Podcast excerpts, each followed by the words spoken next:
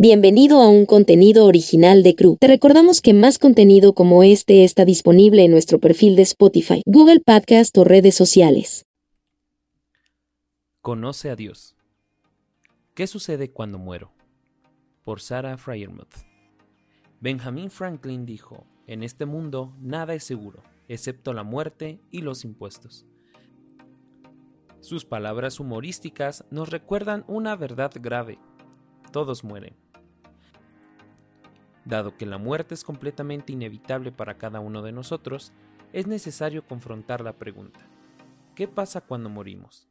Desde el principio de los tiempos, filósofos, científicos y líderes religiosos mundiales han explorado la idea de la vida después de la muerte, lo que otros han encontrado. El filósofo Immanuel Kant, por ejemplo, concluyó que la ética práctica requiere la vida después de la muerte, así como la existencia de un juez justo la primera ley de la termodinámica de Albert Einstein, que establece que la energía y la materia no pueden ser creadas o destruidas, se han utilizado para argumentar que la vida no termina al morir. Más recientemente, las entrevistas de personas que han sido declaradas clínicamente muertas para ser revividas más tarde revelan sus experiencias durante ese intervalo de tiempo, lo que sugiere que hay vida después de la muerte. Lo que el cristianismo tiene que decir. El cristianismo no guarda silencio sobre este asunto. La Biblia nos dice que Dios ha establecido la eternidad en los corazones humanos. Eclesiastés 3:11. Esta es una razón por la cual la muerte nos entristece. No fuimos hechos para terminar. A lo largo de la escritura vemos que no dejamos de existir cuando nuestros cuerpos terrenales mueren. La Biblia también enseña la existencia de un cielo y un infierno literales. Desde un punto de vista eterno, estar presente en uno es estar ausente en el otro. El cielo está vacío de todo mal, lo que deja al infierno como una alternativa terrible. Todo ser humano que muere pasará la eternidad en el cielo o en el infierno. Una respuesta natural podría ser preguntarse por qué hay dos opciones. Primero, recordamos un atributo importante, pero a menudo pasado por alto, del Dios de la Biblia, su santidad. Ser santo es ser perfecto en bondad y justicia. Luego, debemos tener en cuenta una verdad acerca de nosotros mismos, nuestra falta de santidad.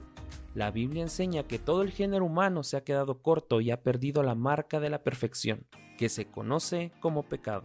Eclesiastés 7:20, Romanos 3:23. El eterno dilema. Bill Bright, fundador de Crew, escribió sobre el dilema resultante.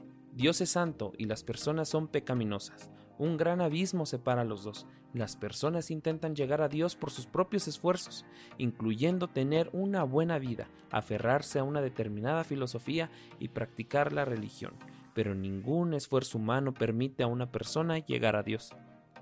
Un Dios santo en un cielo santo no puede permitirnos, en nuestro estado pecaminoso, entrar a su presencia, por lo tanto, dejados a nuestros propios recursos, tenemos prohibido ir al cielo cuando muramos. Aunque la mayoría de la gente asume que irá al cielo, el valor predeterminado es el infierno. Afortunadamente, la Biblia no nos deja sin esperanza. La solución. El mensaje principal del cristianismo comunica sobre el amor de Dios. El concepto de amor no combina bien con la idea del infierno eterno. ¿Cómo puede un Dios amoroso enviar gente al infierno? La Biblia nos dice que ganamos la separación eterna de Dios debido a nuestro pecado, Romanos 6:23, lo que resulta en una eternidad en el infierno. Pero, ¿y si hubiera una forma de que se pague esta multa y de que seamos rescatados de las torturas del infierno? Dios en su gran amor no permaneció en silencio. Él se preocupó tanto que envió a su único Hijo, Jesucristo, a la tierra para vivir una vida perfecta y morir una muerte terrible en una cruz para que tengamos vida eterna en el cielo. Juan 3:16. La muerte de Jesús pagó por nuestros pecados y por lo tanto unió el abismo entre nosotros y Dios y creó una manera de cambiar nuestro destino eterno. La verdadera pregunta. Entonces, ¿cómo responderemos? Podemos optar por aceptar la oferta gratuita del pago de Cristo por nuestros pecados o podemos rechazarlo. Ya no se trata de por qué un Dios amoroso enviará gente al infierno en cambio, la pregunta real se convierte en ¿por qué no recibir el don gratuito del cielo?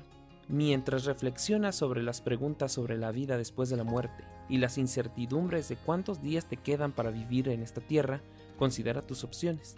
Dios te ha provisto de una manera de saber con certeza dónde pasarás la eternidad. ¿Cómo responderás ahora a la pregunta, ¿qué pasará cuando muera? Gracias por escuchar este contenido de CRU México. Puedes encontrar la versión escrita en cru.org, así como otros artículos que podrían interesarte. Para más contenido como este o diversos temas, encuéntranos en nuestro perfil en Spotify, Google Podcast o redes sociales.